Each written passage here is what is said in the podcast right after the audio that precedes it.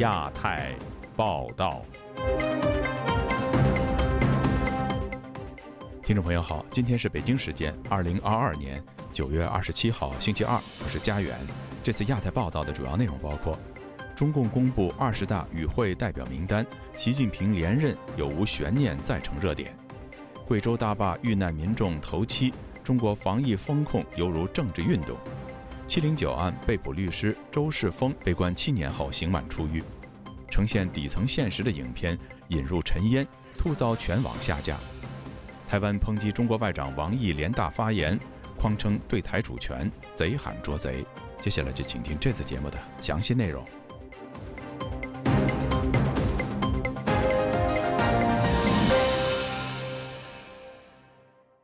中共二十大定于十月十六号在北京召开，官方公布两千二百九十六名出席二十大会议的代表名单。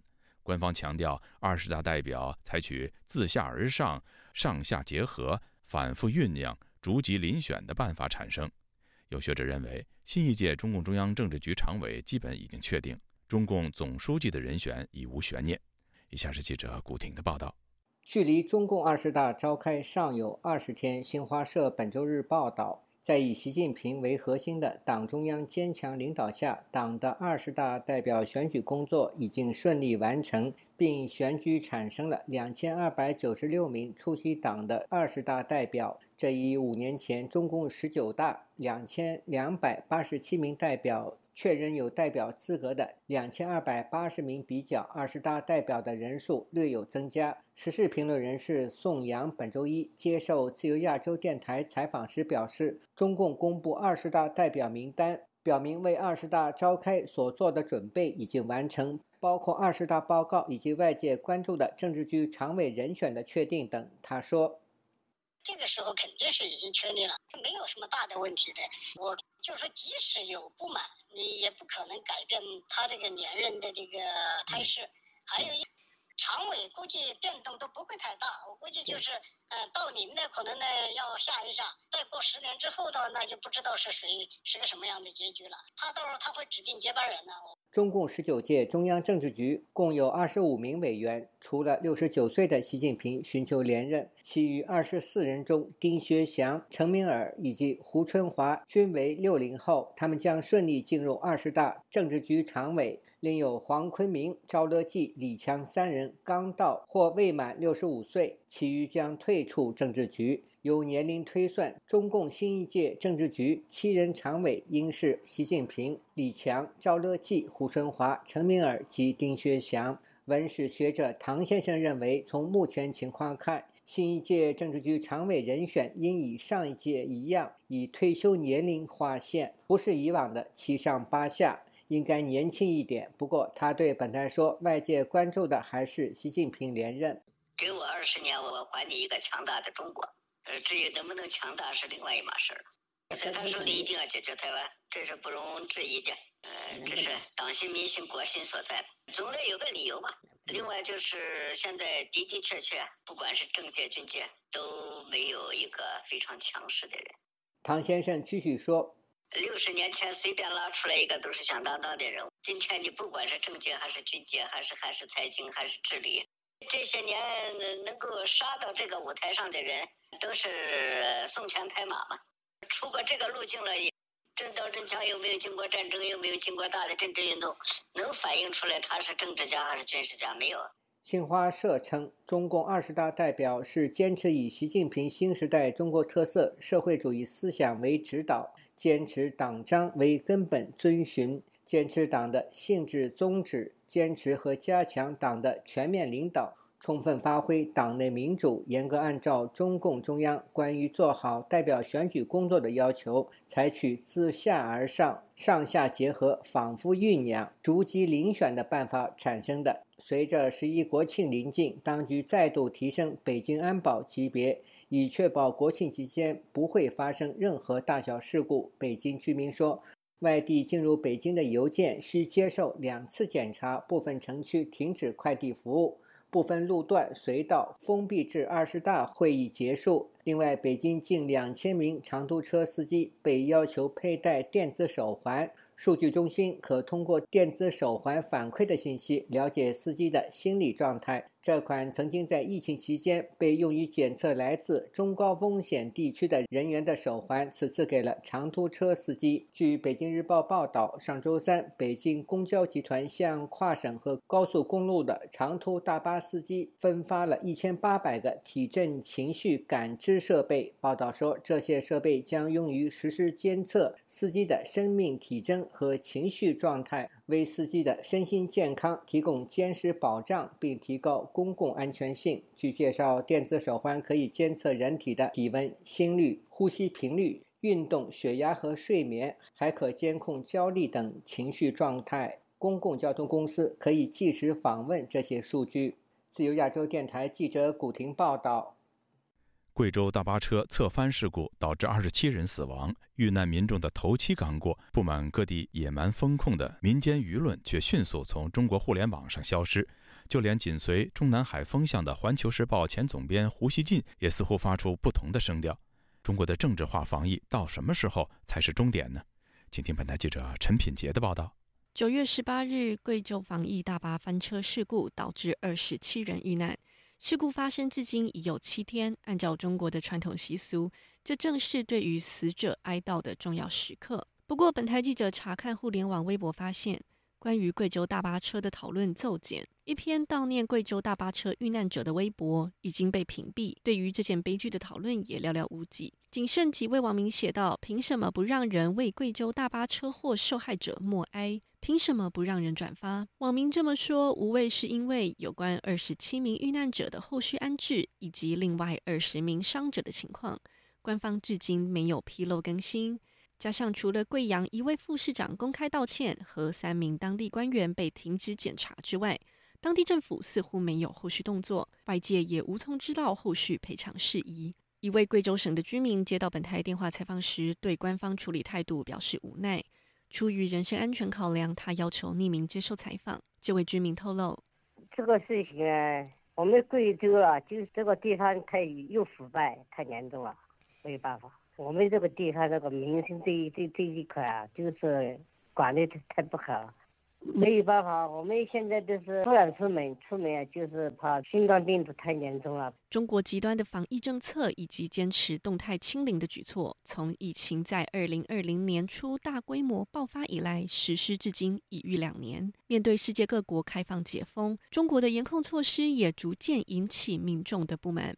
中国官媒《环球时报》前总编辑吴锡进近日就在微博发文称，外国走向开放是逼不得已，中国是唯一选择抗疫的社会，但抗疫的确付出了经济代价。不过，现在越来越多人对反复静态管理感觉受不了。胡锡进在微博上公开表示，当局应全面研究疫情，同时呼吁中国专家要站出来说话。这番话得到部分网民支持，认为应该听权威人士的意见。不过，也有人不以为然，直言中国防疫出了什么问题，大家心里都有数，甚至批评胡锡进的立场不够明确。在美国的时政评论人士恒河对此就表示。其他国家考量疫苗覆盖率、病毒传播力后做出开放的决定，是因为知道现在的新冠病毒致死率并不高。反观中国，严格的防疫措施缺乏适当理由，完全是出于政治目的。恒河这么说：这么严厉的这种管控措施，这种管控措施它造成的后果肯定要比疫情所造成的这个人身伤害，或者是甚至是生命的损失要大得多。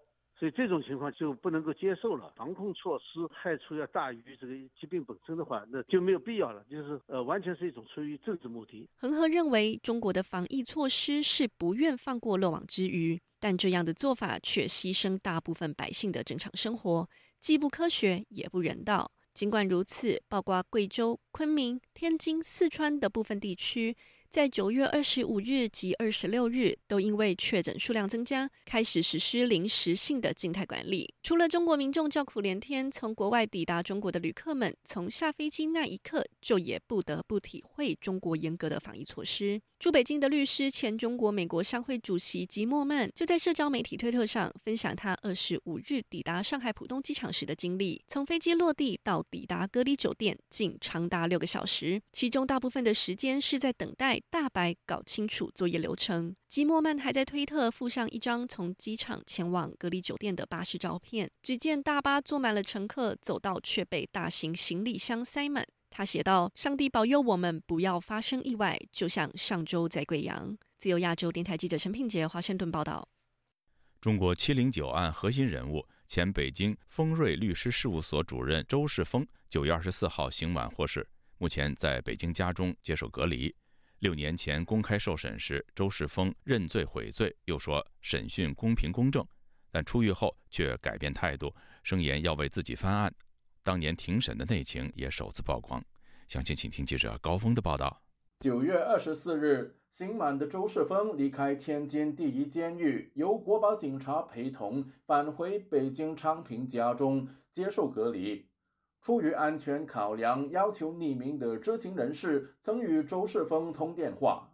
周世峰他的性格其实是比较豁达的，从他的声音里面听没听。感到他精神状态还是不错的，声音仍然是非常的洪亮，中气非常足，心态也比较好。所以呢，从他声音上能判断他的精神面貌和身体状态是不错的。当然，他由于监狱的这个呃伙食啊，营养是非常差的，他身身体应该没有什么大碍，但是肯定需要一段时间的恢复。创办前北京丰瑞律师事务所的周世峰被视为七零九案核心人物。他在北京家里完成隔离后的去向备受关注。虽然他老家是河南安阳的，但他本人是北京市民，所以他有理由回北京。另外，也是他自己要求的。他北京的房子是比较大，这好几年没人住，他本人肯定会主动选择要回北京。他还有一个刑满释放以后要开始计算的五年剥夺政治权利的这个附加刑，是要由他的。户籍所在地和实际居住地的公安国保部门来日常执行的。这只是他刚刚回来，不排除隔离完以后他还是有可能回安阳的情况。二零一六年，周世峰因颠覆国家政权罪被判监七年，是七零九案中首位被判刑的律师。当时他在庭审上认罪悔罪。并表示永远不会上诉。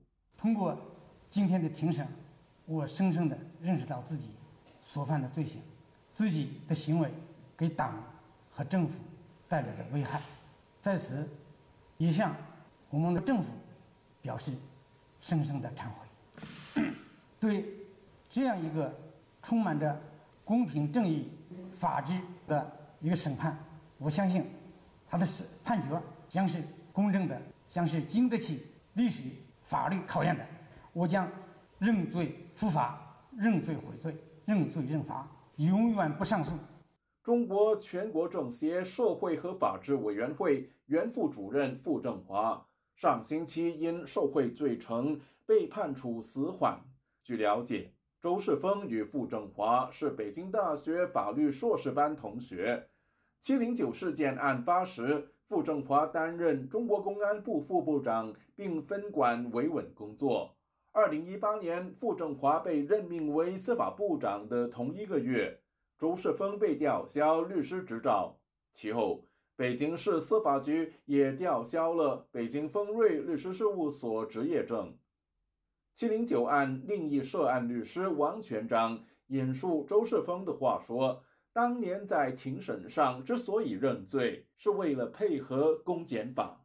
呃，他现在很着急的要翻这个案子，应该是，尤其是他得知当年迫害他的这个呃最主要的一个人物傅政华被判死缓以后，呃，他可能就更有劲儿吧，去，他那个表达了这样一个意愿，希望我们尽快的把这个案件相关的资料发给他。官方实际上当时为了安抚他。给他做了一个承诺的，只要他配合这个天津的公检法表演，说他不受这个假释的法律规定的限制，服刑一半就给他假释出来，然后可能三年两年就应该出来，通过这个这将近七年的时间来看，这个天津并没有兑现他的承诺。周志峰律师他本身也是有一个觉醒，没有必要再给他们做出什么妥协了。用周世峰的话说，七零九事件还没有结束。他说这个事件是一个重大的呃历史事件、重大的政治事件、重大的法律事件。那他当然，他认为这个事情当然是呃在中国这个人权法治史上是一个很大的一个。标志性的事件吧，因为七零九这个大的抓捕行动，呃，引发的这个后续的一些事件还在发生，像那个这个迫害的这个傅政华集团，他们相继落网，呃，相继落马，证明他们是反法治、反人权、反中央的，证明了这些人权律师的工作的一个正当性、正义性吧。二零一五年七月起，中国政府展开跨省约谈与拘捕，超过三百名维权律师和维权人士。被牵连。目前，网名“屠夫”的维权人士吴敢和家庭教会长老胡石根仍在服刑。自由亚洲电台记者高峰香港报道。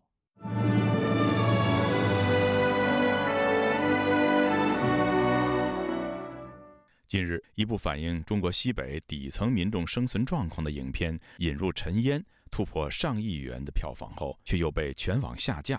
这其中的缘由引发舆论热议，请听本台记者经纬的报道。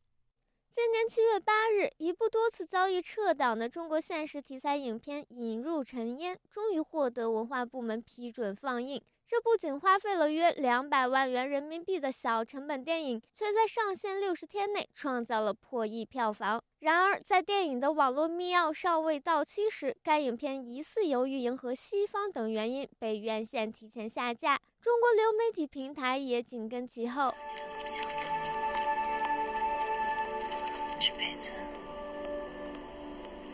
自己的家能飞在自己的家。这部电影中，主人公马老四和曹桂英是西北甘肃农村两个毫无存在感的小人物，在被各自的原生家庭抛弃后，两人相濡以沫，耕耘自己的人生。面对村民的冷嘲热讽、亲人和村霸的压榨、命运的捉弄和遭遇的不公，二人仍保持淳朴憨厚、任劳任怨。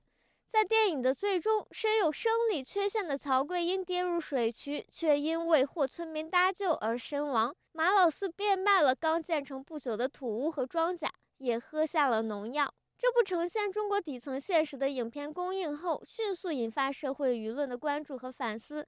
九月九日，中国智库昆仑策研究院高级研究员郑彦石发布檄文，声讨这部影片是别有用心，是在我们即将召开的党的代表大会前反复炒作。郑彦时还在文中质问电影主创到底站在什么立场替谁说话，并且针对审查部门提出这部如此糟糕污浊的片子，你们是怎么审查的？旅居美国的中国青海省原政协委员王瑞琴告诉本台，引入尘烟只是如实反映了西北社会的现状。因为我就是西北人，因为我长期在青海甘肃，我对西北很熟。我觉得他这个电影还就是对西北农村写的还是非常形象、非常真实。目前中国的这种意识形态和思潮都是被中共所掌控的，所以任何中共觉得你这是诋毁、给社会抹黑、给给政府抹黑，中共的媒体他都不会放过。所以中共媒体这样反应是很正常，就是他们只允许你歌颂。你唱赞歌，任何形式的客观准确反应，只要你涉及到社会不公平或者任何一点儿，他觉得不能接受的，他都会去攻击你。这部影片涉及大龄未婚、生理缺陷、粮食欠款、老房拆迁等多种现实社会议题，真实反映了中国贫困地区的农民生活状况，并未过多涉及政治。然而，还是有部分观影者质疑该片抹黑社会主义新农村。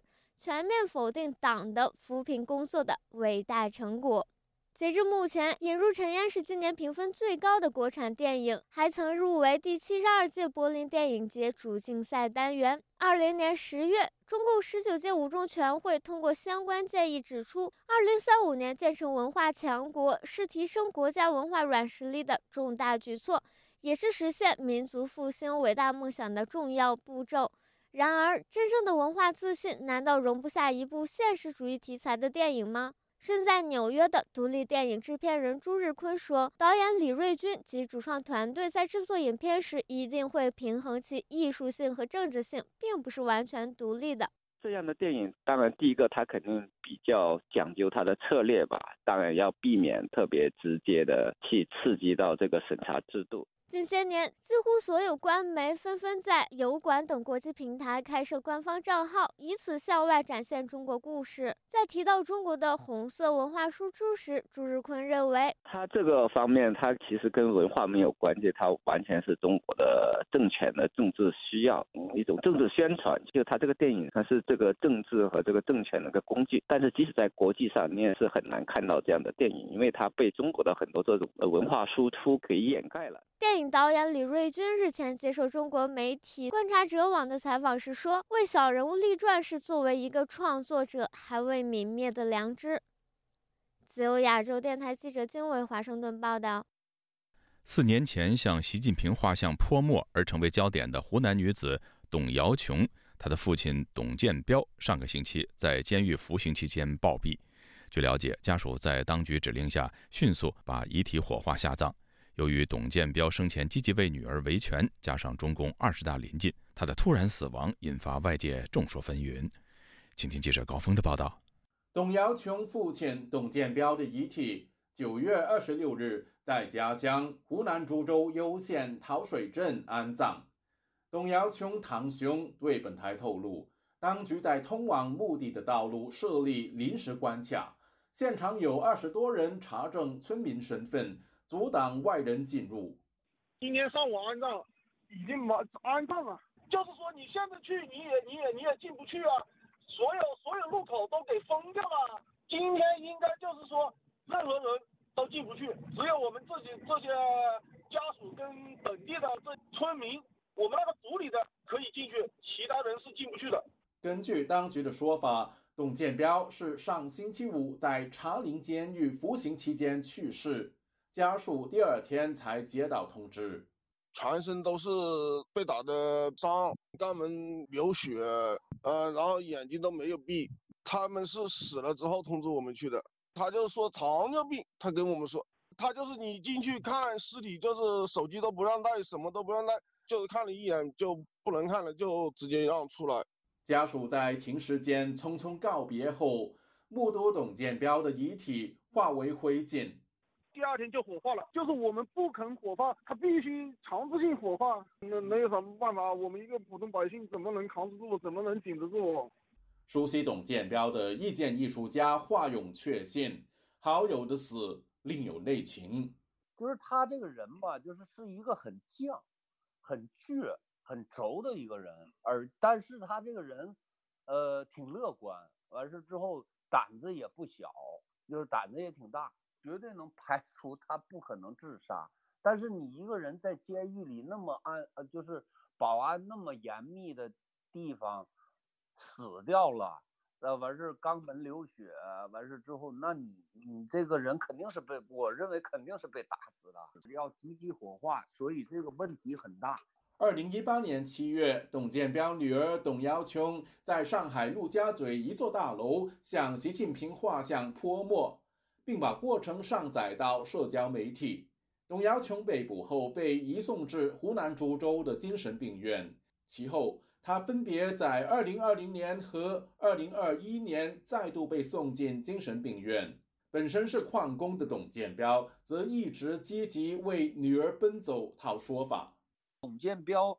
呃，在那个董瑶琼几次进精神病院，他始终在找女儿，造成他杀身之祸的一个一个一个来源。董建彪这么些年，呃，为女儿讨说法，我认为他们找一个人有可能就给弄进监狱。这在监狱里，这也不不到一年，这人就活生生的死了。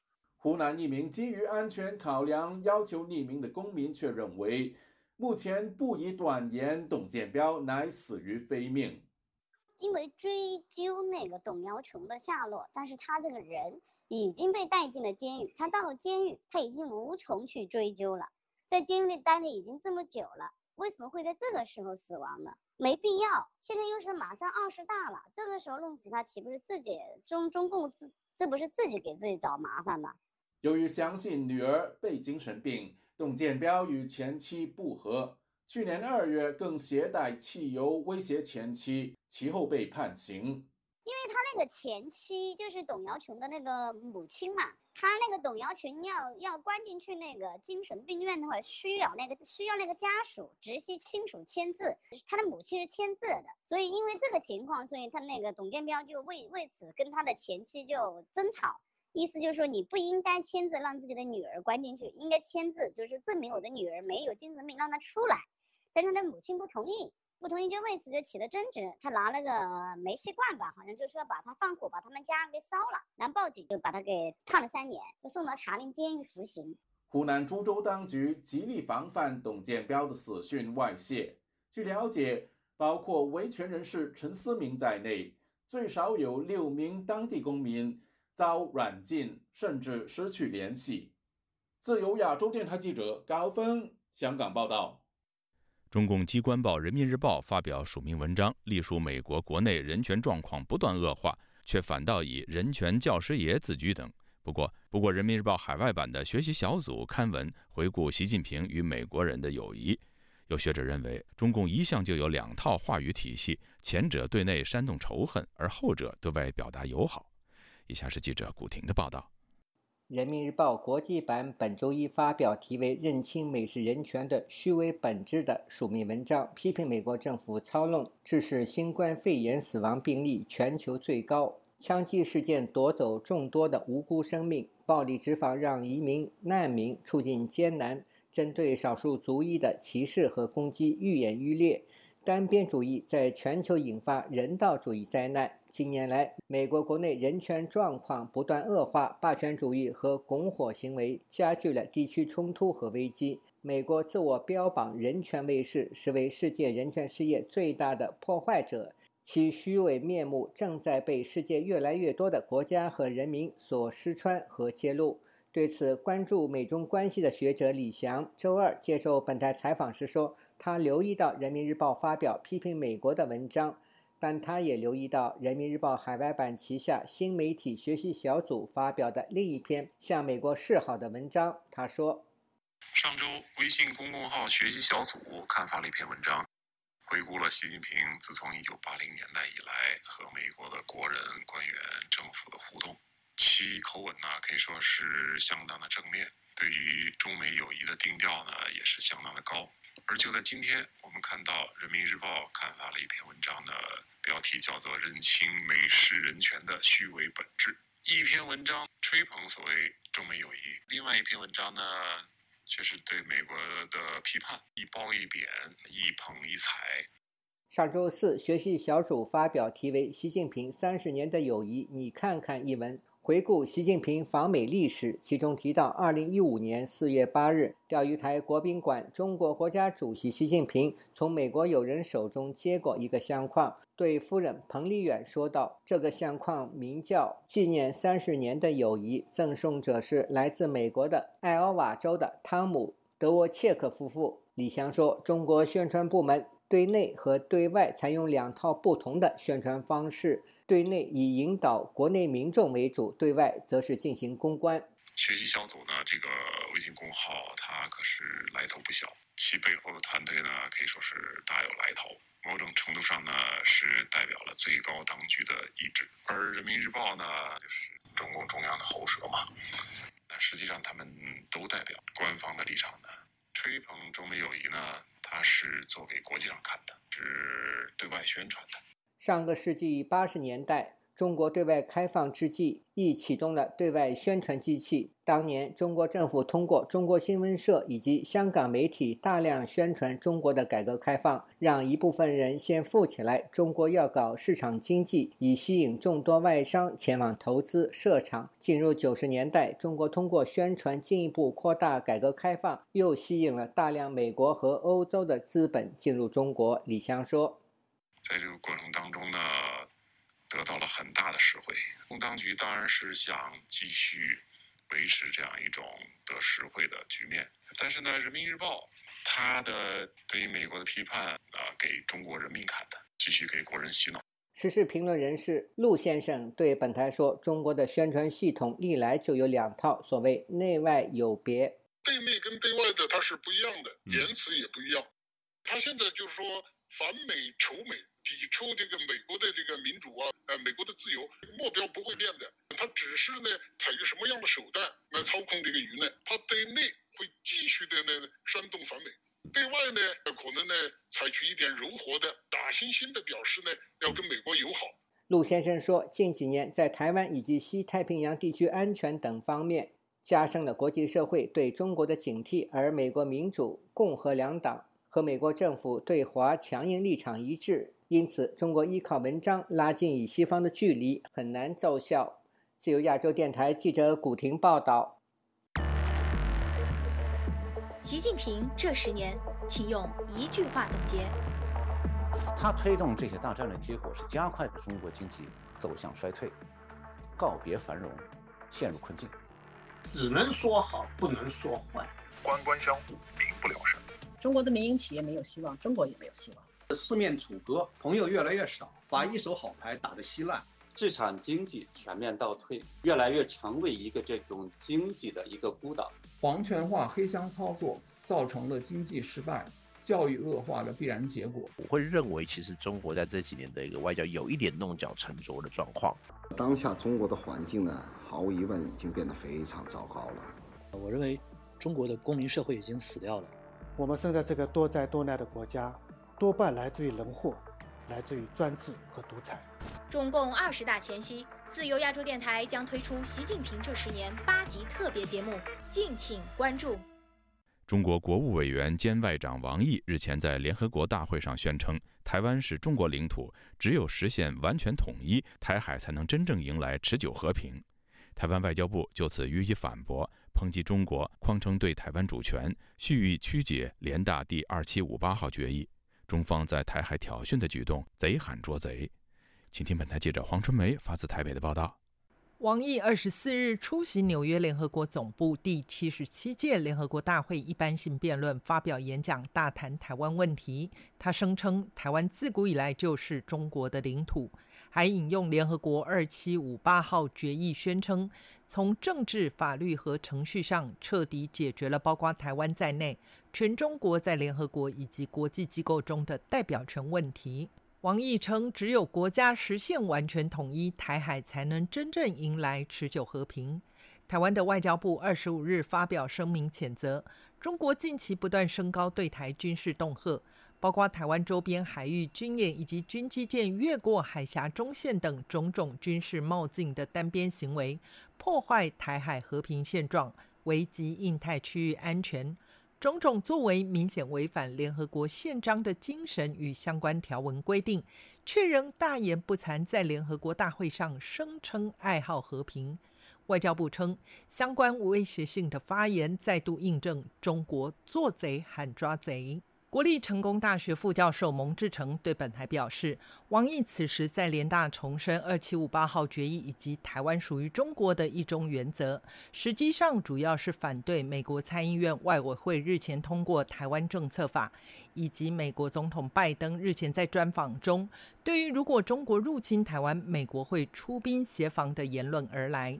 他说：“中国一则借此对于台湾政策法，接下来还需经过美国众议院审议表决、总统签署公告的程序进行阻挠的战略宣示；二则反映出中国对此态势的演变感受压力，务必在此呼吁联合国其他成员重视支持。其实它隐含着就是说，台湾问题是内政问题，台湾不等于乌克兰。如果中国对台湾动武的话。”那这是内政问题，其他国家不可干预。它其实就是要对于这个这个部分来做一个铺陈。蒙志成指出，美国的立场很清楚，认知或接受中国宣称的一个中国，但并不代表美国自动接受中国可以武力侵台、军事破坏台海现状的举动。美国总统拜登态度已经清晰表达，协防台湾无涉中国主权问题，仍然符合美国的一中政策。今天帮助台湾、协助台湾，是防止他啊在你的宣称认为属于内政问题上，你意图想要动武，而且你已经着手进行。建行科技大学教授严建发对本台表示，王毅的说法是痴人说梦话。中国从来没有拥有过台湾，用这话术把一中原则套进来，美国也不会同意。尤其在看到中国处理新疆、香港问题这么粗糙，台湾人更不可能接受。也不是说他和平就能够统一台湾，这两回事嘛，对不对？你现在也知道中方对他不利啊，美国现在那么强，对不对？俄罗斯现在这么惨。他靠山越来越少了，他现在转软，我就认为是一种战术上的转转变，不是战略上的转变。台湾的陆委会也发声明谴责王毅的说法是根本性违背事实的国际欺骗者与霸凌者。民主国家应该认清并团结对抗威权干预的挑战。自由亚洲电台记者黄春梅台北报道。香港记者协会最新的新闻自由指数评分。降至二十六点二分，创有调查记录以来的最低纪录。问卷回应率也创新低。有新闻工作者因怕遭到报复而不参与调查。有香港记者直言，担心自身安危，不敢报道有可能触犯国安法的题材。也有媒体管理层表示，官方和媒体高层一起施压，使得香港新闻从业人员自我审查，被迫成为官方喉舌。详情，请听记者陈子飞的报道。香港记者协会多年来都有为香港新闻自由状况进行研究。最新公布的新闻自由指数显示，新闻界对于香港新闻自由状况评分只有二十六点二分，是从二零一三年开始建立新闻自由指数以来最低的评分。记协表示，过去一年香港的采访环境持续恶化，苹果日报和立场新闻倒闭。以及有新闻工作者被控告犯国安法后，引发新闻界的恐慌。新闻界因为顾虑批评北京或港府自我审查的情况越见严重，使新闻资讯单一化，严重危害了新闻自由。有十年采访经验的香港记者张山形容，香港新闻界现在的环境是他当记者以来最差。他表示，经历《苹果日报》和《立场新闻》等有编采人员被拘捕的事件后，对于记者来说会造成心理阴影，担心不起后尘。在选择报道题材时，不会再以新闻价值判断优先，会先考虑风险。自己先过滤了一些有机会是违反国安法的议题吧。怕就我提到这个话题会不会已经有一个危险？以前我一定跟我的上司去争取一些，那我觉得就不会了，因为你知道大家都有一些顾虑吧，就不可能去冒我的生命危险去帮你想要做的故事就是报道出去。国安法的红线也影响到媒体管理层对新闻的取向。在新闻机构担任管理层的严先生表示，媒体老板常以国安法为借口。阻止他们跟进政府不想看到的议题，不仅是政治议题，影响到市民生活的议题，在高层施压之下也没办法报道。这媒体的老板会怕犯了国安法，以这个理由给编辑啊记者压力。关于海外流氓的人，我们不能报防疫的议题。政府说清零，专家的意见跟政府的不一样，不让说。但是政府批评他们就能报。严先生相信，北京和香港政府有向媒体高层施压，直接干预报道的内容和取向。从最上面压下来，可能是从北京。压下来有关于习近平中国成就，所有的媒体一起直播了。比如说佩洛西到台湾去，佩洛西是什么人？不提。蔡英文是总统，不提。我们只能报佩洛西到台湾去跟蔡英文见面。当然大部分的媒体都是这样，你就会知道后面是有人给他们指令。他也忧虑，在这种环境下培训的新记者只懂报道官方提供的资料，会严重危害了公众的知情权。台湾政治大学国家发展研究所助理教授王少年也有关注香港新闻自由的状况。他表示，香港新闻自由状况变差，不仅影响香港本身的政治发展和经济地位，同时也反映中国威权主义对自由世界构成的威胁。香港是一个非常显著的例子啊！好，在过去。享受了高度的新闻自由，没几年的时间，在新闻自由的下滑，其实那个最根源性的因素，大概就是中国因素了。中国这个威权主义的一个外溢的效果，北京对境外的媒体也透过各种不同的管道，尝试的去影响、操纵。香港只是中国因素负面影响的第一站。他表示，中国因素对于台湾和“一带一路”的国家新闻自由状况也构成很大的影响。自由世界应该要参考香港新闻自由恶化的个案，防范中国因素所带来的负面影响。就亚洲电台记者陈子飞台北报道。九月二十四号至二十五号，纪念胡耀邦、赵子阳基金会等在美国的民间团体联合举办的二十大后中国前景讨论会在美国纽约举行。与会人士针对中国政局发展进行了讨论，但有中方学者表示，攻打台湾将是检验习近平领导地位的试金石。请听记者王允的报道。在整整两天的研讨会中，多达四十位左右的学者参与了讨论。似乎是因为靠近中共二十大，题目敏感，讨论会上诸位学者唇枪舌剑，气氛热烈。主办者之一的胡兆基金会会长张爱梅在会议开始就表达了遗憾。说这次会议与十年前的一次类似研讨会已经大为不同。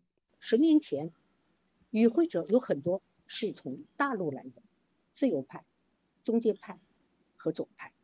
可是今天，我们看一看我们的周围的这个同事，已经没有一位大陆的学者、自由派可以到这里。但并不是没有大陆来的学者参会。中国智库和军创业资讯集团总裁李素通过视频在会议上发言，他对习近平政权极力赞美。习现在的这个班子挺好，没有反对派，你们别相信有反对派。所以呢，在政治局里边，稍微稍微做点调整是有可能的。要我给他出主意，就一个都不换，接着来吧，咱们接着打台湾就算了。但大多数与会者与他的乐观估计都不同。八十年代曾供职于中国国务院农村发展研究中心的罗小鹏认为，习近平时代即将终结。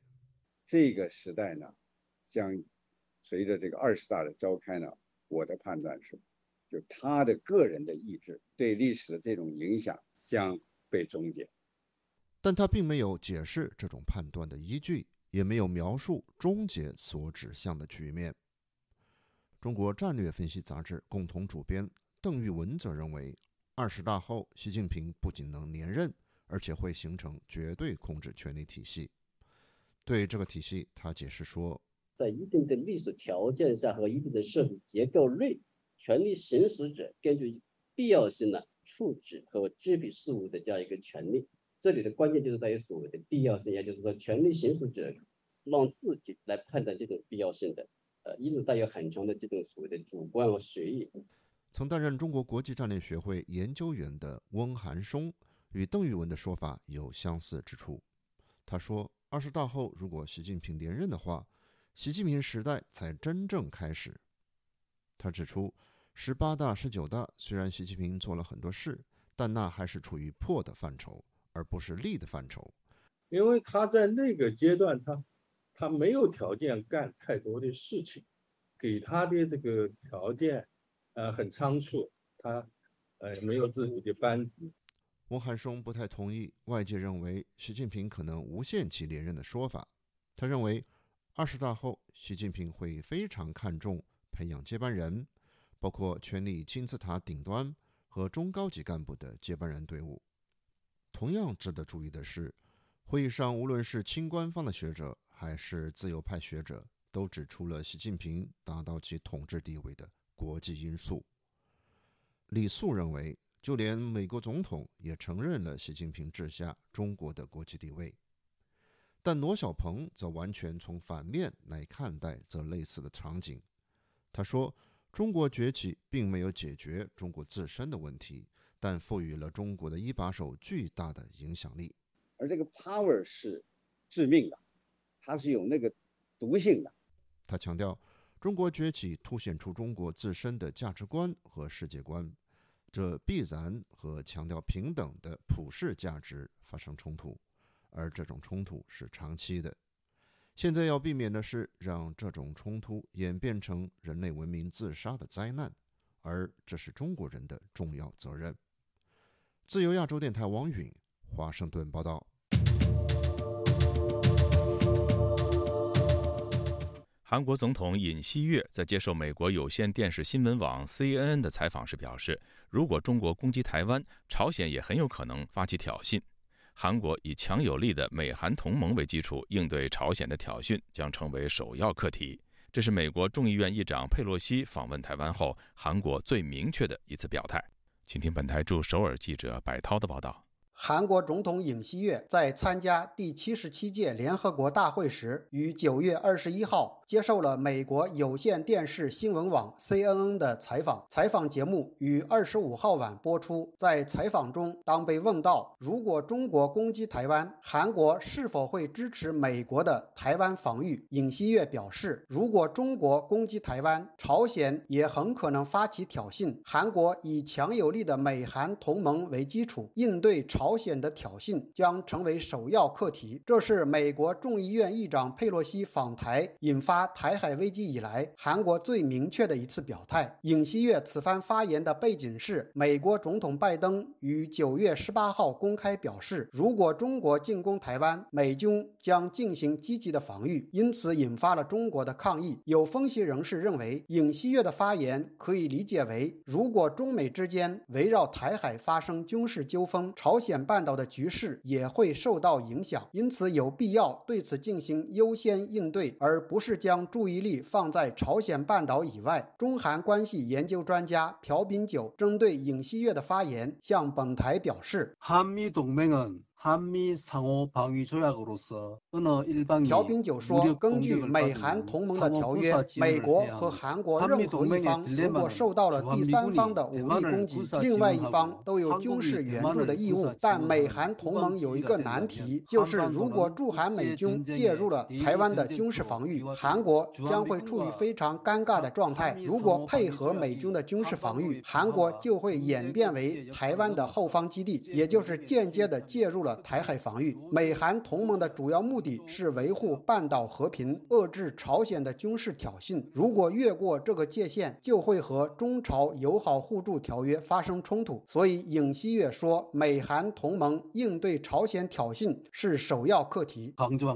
朴炳九进一步认为，正是因为这样的难题，所以韩国军队不会介入台海防御，而美国也不能强行要求韩国介入。中国时评人士徐行健。向本台表示，我觉得尹锡悦的讲话呢，他很明确的表明了他的一个立场。如果发生冲突的话，他首先韩国以主要是防防御朝鲜为主要任务，他基本上不太可能去掺和去呃掺和台海这个问题。他很，我觉得他很明确的表达这个立场，而且是我觉得韩国他能起到作用也也很少，他基本上是不会有太大的作用的。因为毕竟在朝韩问题上，中国也是原则上也是坚持的是半岛无核化的，基本上是一个相对来说在起码在原则上在是个中立的立场。韩国从他的自身的国家利益考虑的话，他也不会说就要直直接的非要和中国来采取公开这种对立立场，是不太可能的。此外，在 CNN 记者针对在应对台海危机之前，美国是否应该首先履行朝鲜半岛防卫公约这一提问时，尹锡悦回答称，美国在维护朝鲜半岛和平与保障台湾海峡自由航行二者中会选择哪一个呢？做出选择应该并非易事，这二者都是美国需要守护的价值。关于朝鲜的威胁，尹锡悦表示，感觉国际社会更为关注乌克兰和台湾，而就韩国的立场而言，朝核威胁才是最严重的。自由亚洲电台记者柏涛首尔报道。加拿大政府任命 Jennifer 梅为新任驻华大使，总理特鲁多强调。梅大使将在对华关系上捍卫加拿大民主价值和人权法治。与此同时，加拿大和韩国升级为全面战略伙伴关系，两国表明将共同应对中国的挑战。请听记者柳飞的报道。拥有三十年外交官经验的詹妮弗梅是加拿大首位女性驻华大使。她曾任加拿大驻巴西大使，也曾经被派驻到北京和香港任职，能说一口流利的普通话。加拿大总理特鲁多在发布他的任命消息时，不仅提到加拿大和中国有长期的民间经济和商业联系，是要继续维持的。他还强调，梅女士将会领导加拿大在捍卫民主价值观、人权和法治方面的重要工作。政治专家对于这个任命都给予肯定。加拿大参议员彼得·伯姆说：“珍妮佛·梅很了解中国，而且她曾经在巴西和欧洲都工作过。”由于中国事务成了全球焦点，加拿大需要和其他国际盟友共商对策。相信梅能够很称职地担任协调工作。There are concerns with respect to to human rights, the the Uyghur minority, for example. 要关注包括维吾尔人权问题，还要注意地缘政治动荡，包括与台湾之间的关系，很多复杂的情况要面对。但他在对华事务上非常有经验。相信可以很好的反映出加拿大的立场。珍妮佛梅接受加拿大媒体采访时表示，他会向中国表达对新疆、西藏人权遭侵犯的担忧，也会关注香港法律权利和其他少数族裔宗教自由被剥夺的问题。在渥太华大学任教的中国问题专家玛格丽特·麦凯格·约翰斯顿对珍妮佛梅也有很高的评价。他说：“之前被中国无理拘留将近三年的两个加拿大人被释放回加拿大，正好届满一年。这个时候反思中国问题格外有意义。相信梅会谨慎地提防中国，保护加拿大公民和更好地维护加拿大价值观。”麦卡格·约翰斯顿又说：“加拿大一直在筹备撰写印太战略，最近即将公布。”而过去一年陆续在泰国、越南、菲律宾委任了新大使，还将之前驻北京的临时大使倪杰明派驻台湾，担任加拿大驻台北经贸办事处的执行主任，显示加拿大的印太战略将是个对抗中国的战略。The government has appointed really strong ambassadors in China's neighboring countries. 渥太华委任了几个优秀强势的外交官担任中国周边国家的大使，因为中国用威吓手段不断挤压南海国家的权益，干扰了印太地区安全。加拿大即将出台的印太战略将会清晰地提到这一点。上周五，韩国总统尹锡悦访问加拿大，与总理特鲁多举行了联合记者会。双方宣布成为全面战略伙伴关系，将在经贸、国际秩序、国防安全和民主自由等领域合作。两位领导人谈及中国问题时，都明确提到将继续挑战中国。自由亚洲电台记者柳飞温哥华报道。习近平这十年，请用一句话总结：他推动这些大战略，结果是加快中国经济走向衰退。告别繁荣，陷入困境，只能说好，不能说坏。官官相护，民不聊生。中国的民营企业没有希望，中国也没有希望。四面楚歌，朋友越来越少，把一手好牌打得稀烂。市场经济全面倒退，越来越成为一个这种经济的一个孤岛。皇权化、黑箱操作造成了经济失败。教育恶化的必然结果，我会认为，其实中国在这几年的一个外交有一点弄巧成拙的状况。当下中国的环境呢，毫无疑问已经变得非常糟糕了。我认为，中国的公民社会已经死掉了。我们生在这个多灾多难的国家，多半来自于人祸，来自于专制和独裁。中共二十大前夕，自由亚洲电台将推出习近平这十年八集特别节目，敬请关注。听众朋友，接下来我们再关注几条其他方面的消息。美国、英国和其他国家正在呼吁在联合国人权理事会进行的辩论，讨论中国对于新疆维吾尔人和其他穆斯林的人权侵犯问题。这项决定需要在日内瓦人权理事会获得多数票才能够通过。这将是联合国人权理事会十六年来第一次将安理会常任理事国中国涉嫌践踏人权列入议事日程。据路透社二十六号的报道。自从上个月备受期待的联合国报告称新疆发生了可能构成反人类罪的严重侵犯人权行为以来，人权理事会的场边会议一直在就此进行热烈的外交讨论。中国坚决否认有任何侵犯人权的行为，并已经派出了政府代表团前往日内瓦，以反驳其所声称的所谓错误调查结果，并表示如果人权理事会对其采取行动，中方已经准备好进行反制。意大利议会选举投票日二十五号晚结束，结果显示，由乔治亚·梅洛尼为代表的中右翼联盟在选举中赢得超过百分之四十的选票，将组建意大利自二战以来的首个极右翼政府。梅洛尼也将成为该国首位女总理，同时，这也意味着意大利未来可能会采取对华强硬以及对台友善的外交政策。美国和韩国的海军从九月二十六号至二十九号在朝鲜半岛东部海域实施联合军演。美军派了里根号核动力航空母舰参演，这也是时隔五年，美国航母再次停靠釜山，彰显对朝鲜的威慑力。在此前一天，朝鲜向半岛的东部海域发射了一枚短程弹道导弹。日本共同社和韩国的韩联社报道，这次美韩军演，双方共出动了二十多艘舰艇。演习旨在彰显韩美同盟应对朝鲜挑衅的坚定意志，进一步提升两国海军联合作战能力。各位听众，这次的亚太报道播送完了，谢谢收听，再会。